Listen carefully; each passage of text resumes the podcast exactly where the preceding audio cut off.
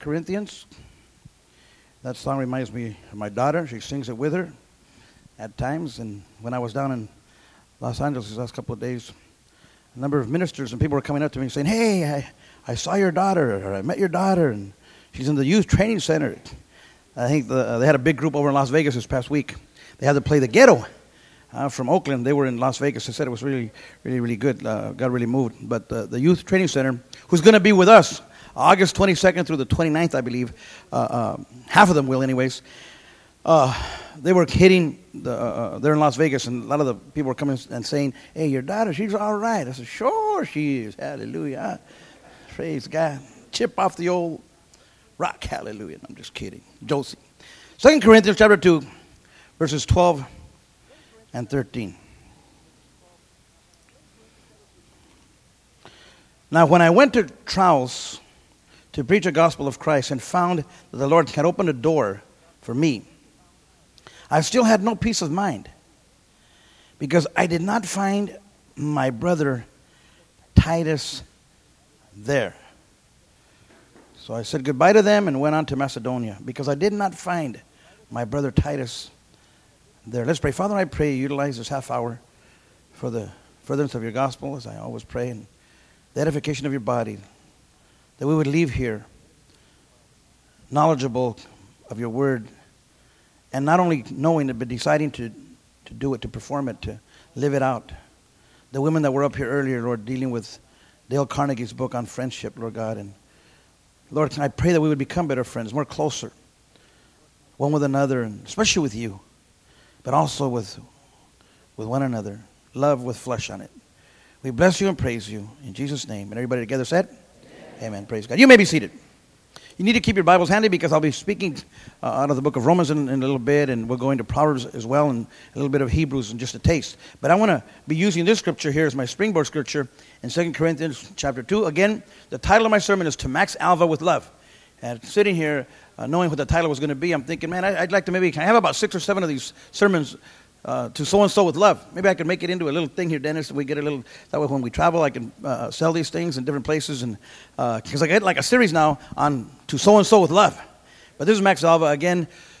Uh, most of you uh, didn't really know Max, but he was in the home when I was in the home years ago. But at that time, we had two rehab homes, okay? And he was with Rudy, who was a home director, and I, I was with another one, another, a home director by the name of Kalki. He was my director. But Max and I bonded. I think we went to Yosemite uh, for the first time. And, and in hindsight now, listening to what happened in his funeral and how his life, his life paralleled mine so much in that he came from a small city, went to a big city. And then, uh, uh, uh, you know, he'd come out of prison, I'd come out of prison.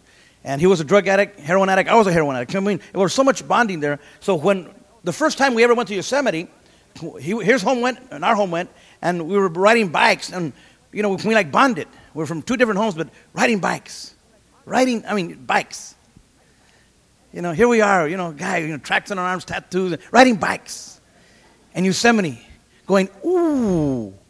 You know, I think my ooh was better than who's his ooh. Or, you know, because we're like from, you know, drug addicts from small cities. We'd never, Yosemite? Wow, trip out, ee, you know. And so it was, it was odd. And I was able to witness to some of his family. And, uh, uh, uh, uh you know, God's ministered to me. He said, come talk to that one. And one of them had gotten saved, big old guy from Colton. They were from Colton. And and I started telling him, I said, What is your name? And I said, You got saved. He goes, What was Max? Max was my uncle. And he started telling me about Max's past when he was a little kid. And I go, Oh my God, that sounds like me. I said, Max was, they, one time he was hiding in his little nephew's closet. And the cops came and got him. I said, Sounds like me. Uh, then I saw a guy look just like Max. And it ended up being his brother. So I went up to him before I left. I started talking to him. David is his name. Pray for David Alva. Okay? He's in Hawaii right now, but he came for the, the funeral of his brother. But uh, I think and he's attending Victory Outreach now. Uh, but he was like broken for, you know, his brother. But Max had a lot of friends, okay, me included, being one of them. So I've dedicated this message to him, to Max Alva, with love. Now, when we ever we deal with Paul, and I'm going to be talking about the Apostle Paul, okay, there's a number of, of subjects, okay, that we can deal with in regards to him.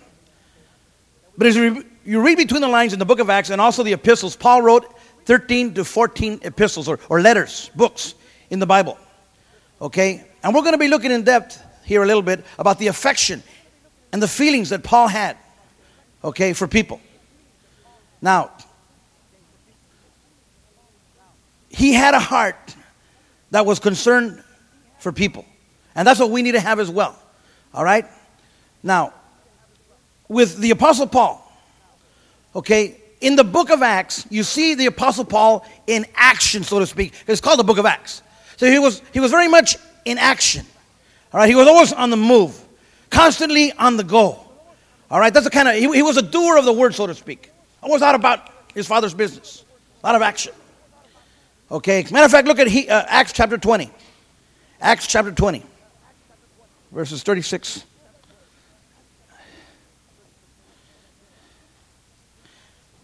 Thirty-seven and thirty-eight. Acts twenty.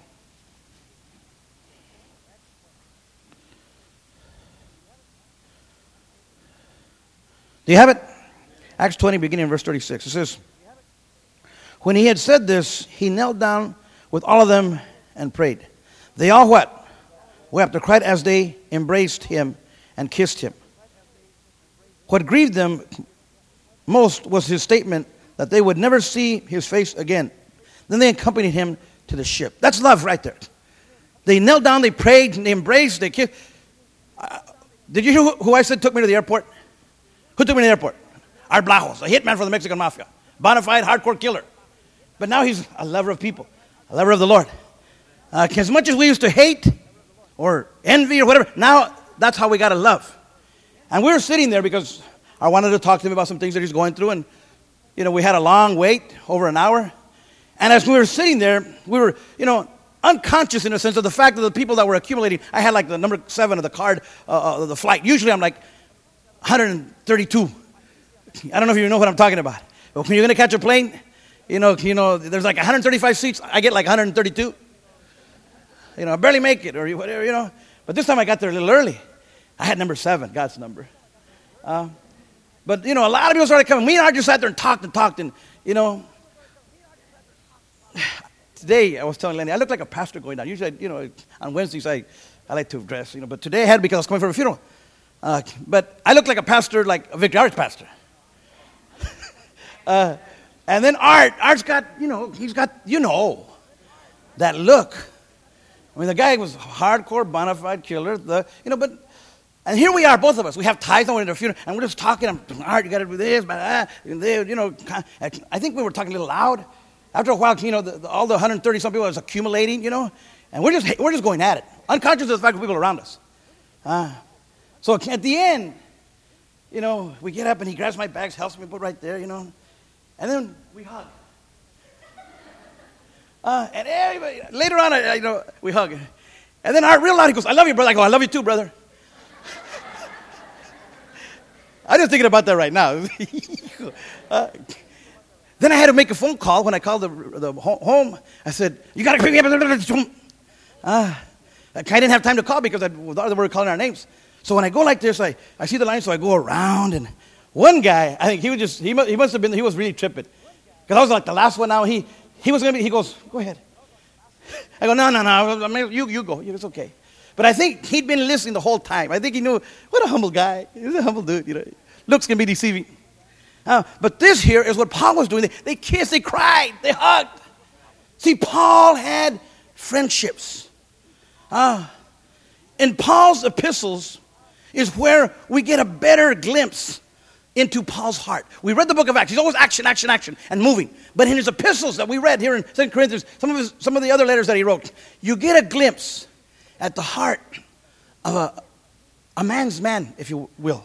That's what he was. He was a man's man. But he had friends. See, I'm not talking about, you know, the man's heart in the sense of, uh, uh, you know, uh, uh showing courage or, or guts or having that gung ho attitude of which Paul had.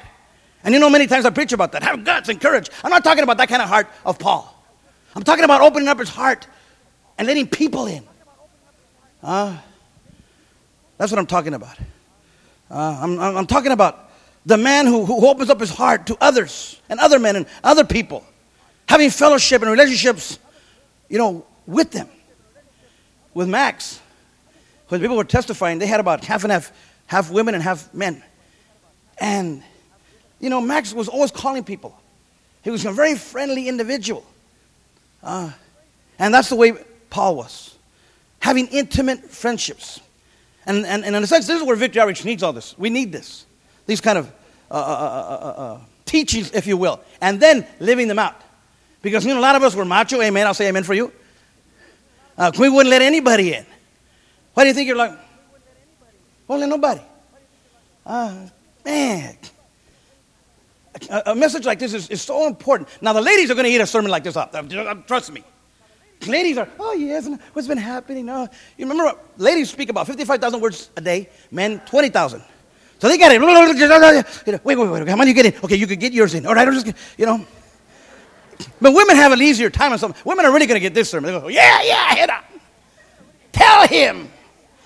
Ah, uh, we need things like this. Uh, see, Paul had a love for, for all converts but he held a very high place of love for his co laborers. Philippians 4 1 talks about the love that Paul had for his co laborers, uh, for his yoke fellows, the ones who, you know, were committed to ministry and going the extra mile. Paul really loved people that were involved in ministry. Those were, that, that's the kind of people that he really, really, you know, opened his heart to. Now, Paul, by and large, okay, being a minister, he was a giver first, much more than a taker. Okay? And that's a sign of a strong man when he can be a giver more than a taker. He, this guy was always giving, giving, giving. A lot like my friend Max Alva. All the testimonies you heard about him, he was always giving. Uh, giving. And that's the sign of a strong man. But nonetheless, Paul still, my friend, knew that he had needs as well. What did I say about Paul? He was a giver. And that's a sign of a strong man. Always giving. Always, you know. I mean, like, I know many times uh, in my house, I'm going to take a bite of a sandwich. Ring! Oh, Pastor, I catch you in the wrong time? No, no, it's okay. my daughter laughs because she knows. Uh, but because we're givers. But listen, we not only have to be good givers, we got to be good takers. In the Bible, Jesus went to wash Peter's feet. Remember that? And Peter said, No, no, be it far from you, Master, that you would wash my feet. See, Peter was used to always being a giver, like a lot of ministers are. And Jesus, man, I don't have time to go in depth to this. But if you study that portion of Scripture, that would have been Peter's last chance. God might have just, Christ might have just said, forget you then, man. Uh, but I'm trying to teach you something here. Ah, that's well, okay, then wash my whole body. Peter, just give me your feet, bro. Get over here. Ah. Because you get used to always giving, giving, and you don't want nobody to do nothing for you. Listen, you got, especially men, you have needs. And don't act like you don't. Hallelujah. Huh? See, Paul had needs that only others could feel, not he himself. How are you going to give yourself a kiss? How are you going to give yourself a hug? Especially when you get my size. Ah, pretty good. Ah, no. And we, and we need to understand that.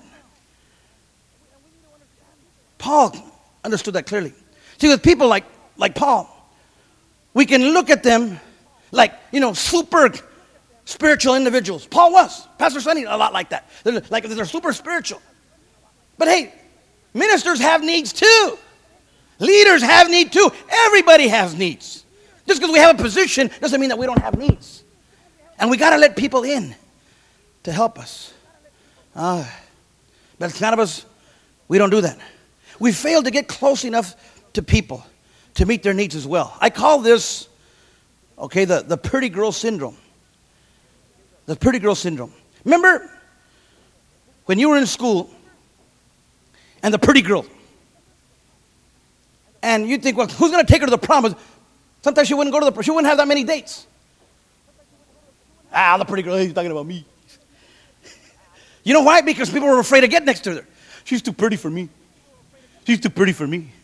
Uh, then you go to the prom, and she's there with Johnny Lap. Because Johnny Lap had the guts to ask the pretty girl. Well, there's no, she's too pretty for me. Hey, check out Johnny Labov. High signing, you know. and in ministry, we can get like the pretty girl syndrome. We don't let nobody in because we're too spiritual. I am the pastor of this church. I'm a minister in this church. I can take care of myself. No, you can't. No, I can't. Nobody can. We all need God and we all need each other. No man liveth and dieth in himself. We all need friends. We all ladies, come on, we all need friends. Come on, right. This is a woman's, this is a man's man's sermon, but a woman's sermon. Figure that one out. Ah, hallelujah. But we, we get like, you know, we're unreachable, untouchable. But Paul knew better than to isolate himself. That's what we're covering here in these scriptures. Paul says, my friends, ah, all these things. Paul knew better. See, yes, Paul rises far above all individuals in the spiritual life, but still, his, within his epistles, my friend, okay, he, he doesn't hide that he has, you know, needs. He doesn't hide it at all, that he has a need for relationships. He needs people. We need people. Now, in the opening verse in 2 Corinthians, okay, let me read it again. 2 Corinthians. Can you, t- you turn into it? Chapter 2. Verse 12 says, Now when I went to Troas to preach the gospel of Christ and found that the Lord had opened a door for me, I still had no peace of mind because I didn't find my brother Titus there. Uh, Paul longed and hungered for the close intimacy and the help of his friend Titus. See, here Paul is telling us that he is, you know, not a one man wrecking spiritual crew, so to speak. Uh, he's not a spiritual Rambo. And if anybody could be said of that, it'd be the Apostle Paul. He wrote 13 to 14 books in the Bible. The book of Acts is a lot about his life. If anybody could be a spiritual Rambo, it was him. But Paul says, uh uh I says, I need people. I ain't all that, that big shot. Come on. I think that's the reason why Paul was able to make it. Why Paul was able to go on to great heights. Because he understood who he was. See, Paul is saying, that he had needs and he wants to be with others, with his friend. He says, I, I, man, I got through Troas, but, but Timothy wasn't, I mean, Titus wasn't there. Me. Me. I want to have fellowship. Again, to Max Alva with love. They talked about that about Max. He loved burritos. Ah. Because, hey, that's, hey, brother, let's go, let's go to the all you can drink horchata place. So I like to hang out. Hallelujah. Uh, that rice water, keep it coming. Uh, and have fellowship with everybody. You know, I was telling, I think I told Max's wife earlier, I says, you know what, Lydia, I had to come to this. I had to not only come to the funeral, but I came to the wake. I said, I had to come here. Because I didn't want to go to heaven. After I see Jesus and then Max, then I see Max and I go, oh. I didn't want Max to come up to me, walking real good now without his machine. I come up to me and say, hey, Homie, don't you know me? That's what he used to tell me all the time. Homie, don't you know me? Why don't you show me? How come you didn't go to my wake? You went to my funeral. How come you didn't go to my wake? Then he'd go, ah, there's burritos in heaven. Uh, got you good. Uh, hallelujah. I want to go. Uh, all you can drink, heavenly horchata. Praise God. Uh, see, Paul understood all these things. He needed a friend. And he's hinting to all of us here that when he is deprived of his friendships, that he too hurts. Okay, that, that you know, he feels, you know, desolate and lonely. Man, I didn't see Titus there. I, I wanted to see him. The guy wasn't there. Man, he, he says, man, I, I missed out on fellowship with a fellow friend. See, he looked forward to being with his friend Titus. See, Paul was, was, was in Troas, and, you know, but when he gets there, Titus is not there. Uh, he didn't find him. See, Paul had a number of friends, okay, that he he could rely on. Timothy and Barnabas and, and Luke and, and Silas. He had all kinds of friends when you read the scriptures. A number of individuals. Look at 2 Corinthians chapter 7. 2 Corinthians 7, verses 5 and 6. How funny that Sunday night sermon was about unity. Today, about friends. God's getting us ready when we go into the new building. 7 verses 5 and 6. Do you have it? For when we came into Macedonia, excuse me, that's verse 5. But God, who comforts the downcast, comforted us by the coming of who? Who? Titus. And not only by his coming, but also by the comfort you had given him. He told us about your longing for me, your longing for me, your deep sorrow, your ardent concern for me, so that my joy was greater than ever. But God, who comforts the downcast, comforted us by the coming of Titus. I couldn't find Titus in Troas, but finally Titus came to me. My homie came to me. And I was over, yes, I was downcast, downtrodden, and ardent, ardent affliction. But man, the guy came and he helped me out. He, he, he calmed my wounds. God used them. Love with flesh on it. We need that. We've mentioned it many times. We need not just God's love, spirit, but we need love with flesh on it sometimes. Ah. I think that's why probably Art gave me a big old hug. Because we were talking, then we were going to go doing some stuff, and he was, he was, he was grateful. Mm. Hundred and some people there. Two big mustaches. All right, brother, I love you. I, I, I did get a little, oh my God. You know, I did get a little, come on, brother, you know. Love you, I love, I love you too. Ah, because we comfort one another. We help one another. Don't you dare stay home on Wednesdays if you don't have to. Ah, this is a midweek power hug. Hallelujah. Ah, you never know where you're going to need it. See, Paul had help from a number of people, okay, because of his heavy, committed ministry to God. And that allowed it and afforded him this pleasure.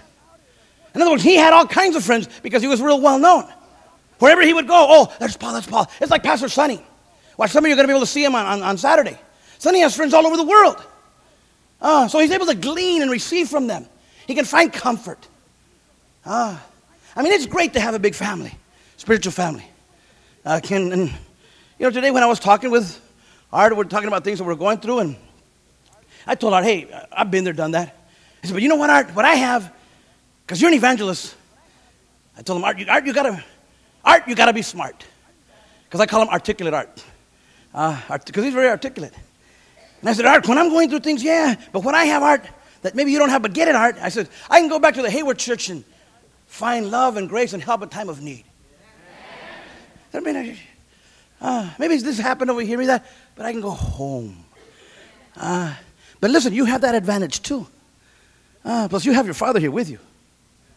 Hallelujah. Uh, like we need each other. We can come and man, you know, maybe you're going through some difficult times and, you know, your immediate family is too immediate. Hallelujah. What do they call it? The immediate family, you know? you know? Then you come over here with your lax family, laid back family, take your time, patient family. Ah, your patient family. we help each other? We need this. So very vital, so very important. Ah, but like Pastor Sonny, he can glean from all kinds of people wherever he travels because love reproduces love. You know, and Paul, Paul wasn't stuck up. You can turn to it later, but don't, you don't have to turn to it right now. But in 2 Timothy 4, verses 9 through 13, and there in the fourth chapter of 2 Timothy, can you find the things that Paul did? How his heart went out to people. He was not a stuck up kind of a person. See, stuck up guys in ministry are bad. They have their nose up in the air. And if you're in the home, it can start in the home sometimes. There goes the staff. He's staff now. She's staff. Hmm. Get down and clean. Hallelujah. Not down and dirty. Get down and clean with the people. Get in there. You reap what you sow. Man, Max had a big funeral because he, he put out a lot of love to people. Uh, don't get like that. Uh, let's, not, let's not be like that at all. See, Paul was not afraid to give his heart to people, to let them see that he had needs as well. See, Paul prized his friendships. And it was a, it was a reciprocal thing. It was, it was a give and take kind of a thing. He'd, he'd give, but he'd also able to take. Uh, not like Peter. No, no, I don't need it. We all need people. He prized his friendships. He was not afraid nor was he ashamed to say that he needed people. Let's not be so macho, guys, especially our kind of people. How you doing? I'm great. I'm fine. I'm all right. I'm going to go to heaven. Aren't I? Hmm. No, no, no. If you're going through something, now don't, don't, don't open up to everybody. And I'm going to end like that telling you, but hey, you know, pick your friends. Choose your friends. Choose who you open up to. Don't dump on, you know, just anybody. Uh, but it takes a big man to do what Paul did, to open up, to admit he needed other friends. See, smaller men like that can't do that. They don't acknowledge no one about anything. Uh, they're their own worst lawyer, so to speak. See, Paul gave honor where honor was due. And he also gave love and compassion out by the bushelful. Uh, and besides, remember what I said you reap what you sow. You plant love, what are you going to get? Love. Love begets love. Blessed are the merciful, for they shall receive mercy. Blessed are the loving, for they shall receive love. Uh, that's the way Paul was. He understood that. Okay? Paul, Paul, Paul was a, giver, but yet he was also able to receive. And Paul was one of the most hated men on this planet. You read the book of Acts, man, they, everywhere he went, you know that they paid people to follow Paul and make life miserable for him? Ah, these men that have turned the world upside down. And oh, man, he, he was pretty hated. But somebody once told me, I'll show you who you are by who your friends are and who your enemies are. Ah, and that's a fact, Jack, because you could tell who, who Paul was because of his enemy. He had a lot of enemies, stoning him and messing with him, ah, because he was bringing in a new doctrine. The Gentiles hated him and the Jews hated him. But he also had a lot of friends. Uh, by the same token, I mean, because he planted a lot of love. Uh, he had a lot of love. Uh, he was one of the most loved and respected men on this planet. Look at Romans 16 13, as I'm getting close to closing. Romans 16, verse 13 in regards to the life of Paul.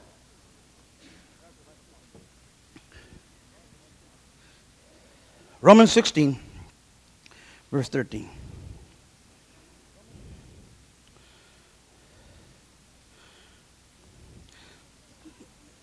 God, look at look at verse three. Look at look at all those people he names. Ah, Phoebe and Dencha and look, oh, that's what it says. Sometimes, ah, all these people. And, uh, oh man, all these people that, that he knew and he loved. All these people. And then, verse 13 greet Rufus, chosen the Lord, and who? Who has been a mother to me as well. See, Rufus's mother had taken care of Paul as well. And had come to the point where she was his very own mother. That's a heavy relationship. The guy had his own mom. Uh, I mean, you know how it is. I mean, everybody needs a mom. Ah, moms, you got any warm tortillas? How about butter? Butter, butter, butter, butter, butter from butter. Hallelujah. Ah, I can't believe it's not butter. That'll work.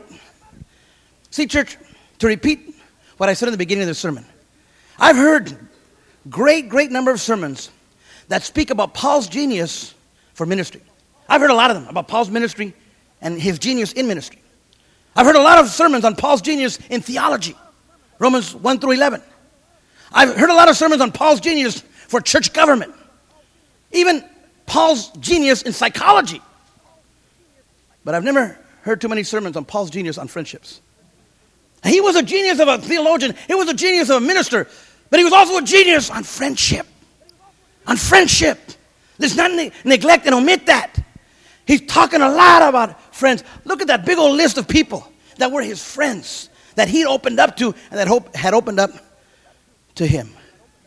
Uh, friendship. But as you, read, as you read between the lines, it's evident, my friend, that Paul had a heavy genius in the need to have friends, yes. But he, but here's what I want to zero in on as I close. Paul chose his friends very carefully. And you and I got to do the same thing. He chose them very carefully. Paul didn't just, you know, befriend anybody at all. See, Paul knew the term of fair weather friends. You ever heard of fair weather friends? They're with you till a check runs out. Uh, they're with you till you put them in check. Fair weather friends. Who's the famous so called friend Paul had? Demas has forsaken me, having loved this present world. Uh, Demas had burned him, had made him look silly. Uh, so you got to be very careful. See, but the tie that Paul looked for in choosing friends was a person that was a hardcore individual for the Lord. He didn't want no fly by nights. You couldn't run with the Apostle Paul if you're going to be a, you know, a fly by night kind of Christian, wannabe kind of Christian. You had to be hardcore. That's the kind of friends you got to choose if you want to be a real Christian. You want to be a real Christian? Choose a genuine Christian. You want a real friend? Choose a real Christian friend. Mm. Those are the real friends. They're going to stick to you. Nicky Cruz says a friend is somebody that walks in when everybody else walks out. That's a real friend. Uh, there was a condition, there was a stipulation for Paul's friendship. Uh, in other words, he didn't want no rancors. He didn't want to cast his pearl to swine, so to speak. Uh, see, just think about all the people that want to hang around Pastor Sonny, all the people that want to hang around Nicky Cruz, all the people that want to hang around by these well noted individuals. There's a number of them want to hang around with him, but they, like Paul, they can't just go around befriending everybody and anybody. There must be certain criteria to your friendships. See, Paul wanted to have friends that were, that were all horses and like minded, people that, that, were, that were in it to win it like he was, through thick and thin. He didn't need gossiping wannabes, guys full of hot air, not full of the Holy Ghost, uh, full of hot air. Now, on the surface, this seemed to make Paul look like, you know, more than a little heartless kind of a guy or, or a hard kind of a guy, but that's not true. See, Paul's time to him was pearls, and he didn't want to throw his time to swine. Are you with me? Uh, that's the way it was. Paul had certain requisites for his affection. If a person was not heaven bent on living for God, then forget it. It was not, he was not fit to be Paul's friend. Look at Hebrews 10 as I close, verses 38 and 39. Hebrews 10, verses 38 and 39.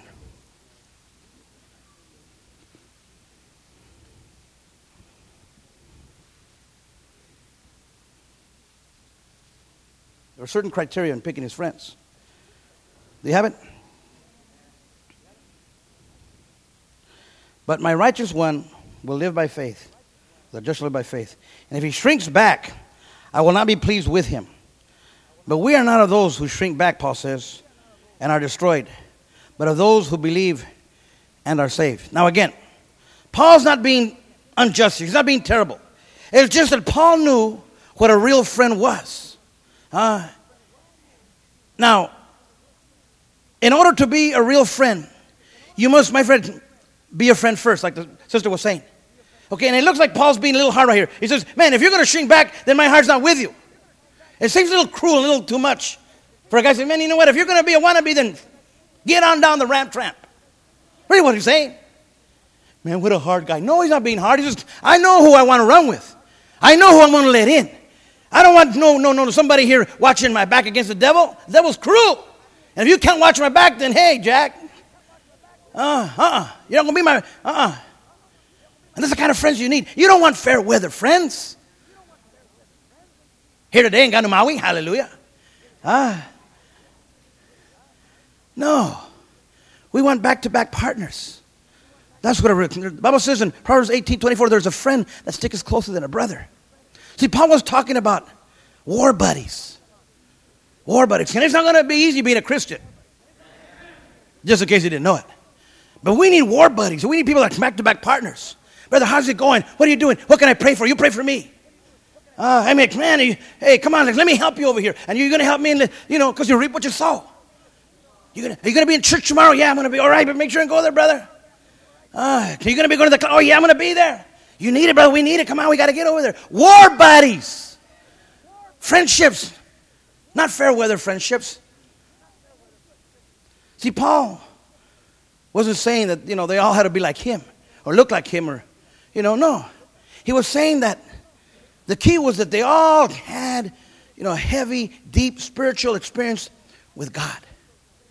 Paul was saying that if he kept on pouring out his heart and his soul for the cause of Christ, that it was only natural that men like Demas would have no part with him. They wouldn't. They're not going to be able to take it. I call it the glass of water principle. A glass of water principle. See, it's like this glass has quite a bit of water in it until now. But you got to find out how much water is there. See? And so Paul says, Yeah, I got all kinds of water. But if he comes and he sees other people that ain't got too much water, wow. Well, he would help them, he'd work on them, and he'd give them more water, little by little, little by little, until they were just like him. They had the same amount of water. Uh, you got to find out how much water you have, and then hang around with people that got more water than you, and let them give you some water. When I went to Manila, I told you this earlier, this last trip, God ministered to my life, but before I left, the devil was hitting me hard, real hard, the hardest I've ever been hit my, my 13 trips to Manila. And I mentioned this already that when I got there, after about a day and a half, God showed me exactly why I went and why the devil hit me so hard. See, I already knew. The devil knew why he didn't want me to go to Manila. I didn't know. I didn't know what it was. But I told my wife, honey, this time, the 13th time, God's lucky number, going to Manila. I don't think the devil didn't hit me about 13. Flying. Don't think the devil didn't hit. 13. Uh, but I said, you know what? This time I figured something out. The devil knows exactly why he doesn't want me there. There's something happening over there. He knows that he doesn't want me to go there. And when I got there, after a day and a half, I figured it out. And I, here's what it was I was supposed to go give water to the pastor. See, the pastor had been a little low on water. Don't tell him. This is to Max Salva with love, not to Richard Contreras with love. Uh, but listen to me, you, you gang members. Uh, learn something from the never generation. See, we might not be as smart as some of you, because you guys are going to get educated and all that stuff, and you know, marinated and all that stuff, you know. But one thing we got.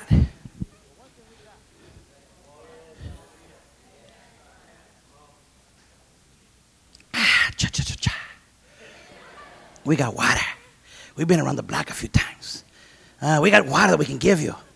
Uh, that's what Paul was talking about. He says, I want people to hang around me that got water. I'm going to need water sometimes. Uh, now, some of you might say, Ooh, you mean Pastor Richard was low on water? Yes! Because he's a minister like I am. I'm low on water sometimes too. Not right now, but sometimes I am. All right? But I get low on water. Man, having to deal with this building, the building, the building, the building, the building, the building, the building. The building, the building, the building. The building. On top of everything else, and the building. Man. Ah. And then all these other stuff going on. Sometimes, man, come on, water. Ah. We all have needs. Paul understood that. Uh, that's why Luke, He's only Luke is with me when Paul's getting ready to die. See, because Luke could diagnose. He was a doctor, he could diagnose. Man, my pastor has a need here. My leader has a need here. And I know that. Everybody else might have deserted Paul, but not me, Luke says. I want to stick with him. There's a friend that sticks closer than a brother. Ah. See, that's what Paul is dealing with here. That's what he's talking about here. See, maybe Demas didn't quite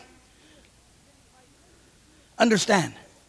See, the bottom line, people, is that for individuals like Demas, who forsook Paul, who had a heavy opportunity to run and to be a friend with the Apostle Paul, and he threw that opportunity away for a moment of bliss, one little moment, having loved this present world.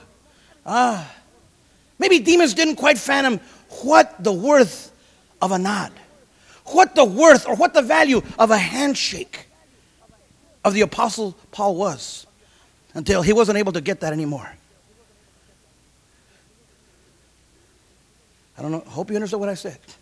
Demas forsook the apostle, but I don't think he understood the value of being able to hang around with Paul, being able to run with the apostle Paul. He took it too lightly.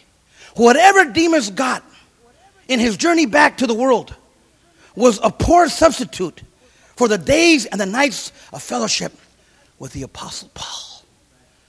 Nobility begets nobility. Choose your friends. You're going to need them.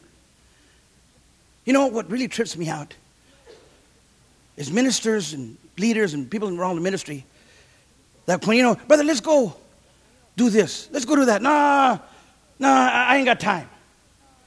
I said, no, hijo, man. And then sometimes they'll come And we'll have fellowship. And nothing really transpired too, too deep or too heavy. They go, man, I shouldn't have gone with him, man. It didn't even, nothing happened. Brother, let's go. Okay, I'll go again. Oh, nothing happened. And then the third time, brother, no, no, no, I don't want to go because nothing happens.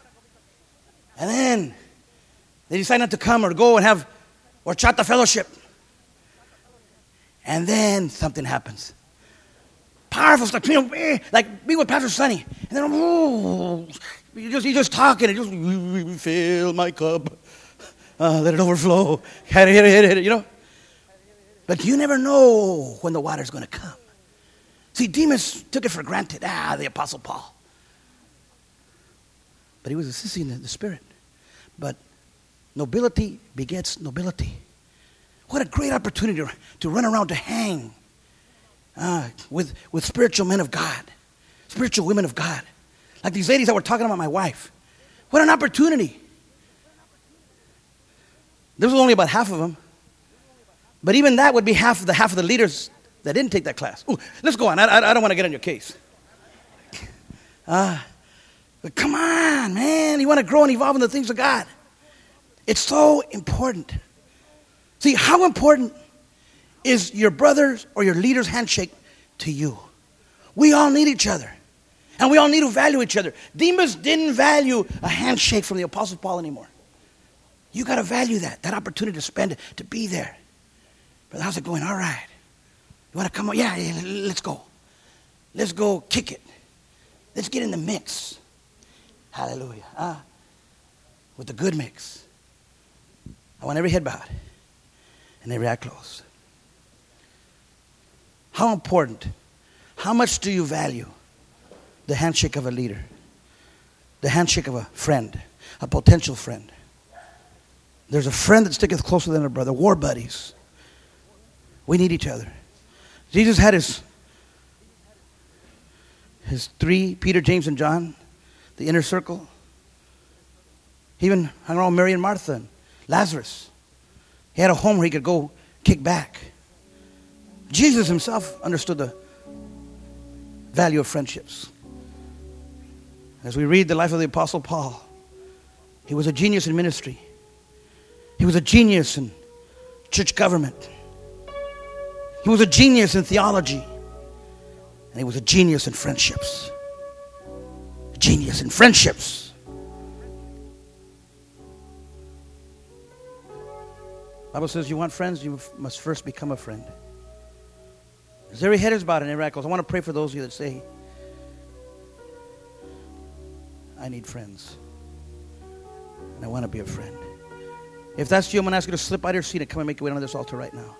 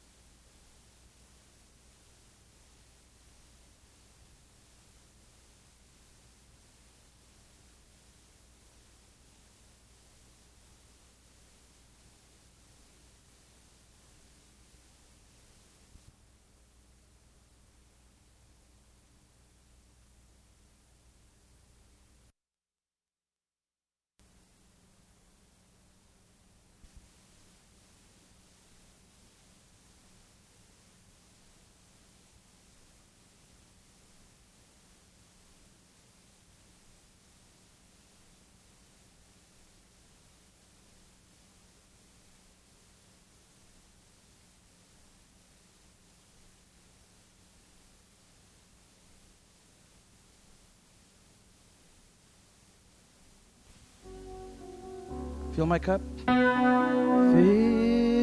my cup. Let it overflow. Fill my cup. Let it overflow. Fill my cup.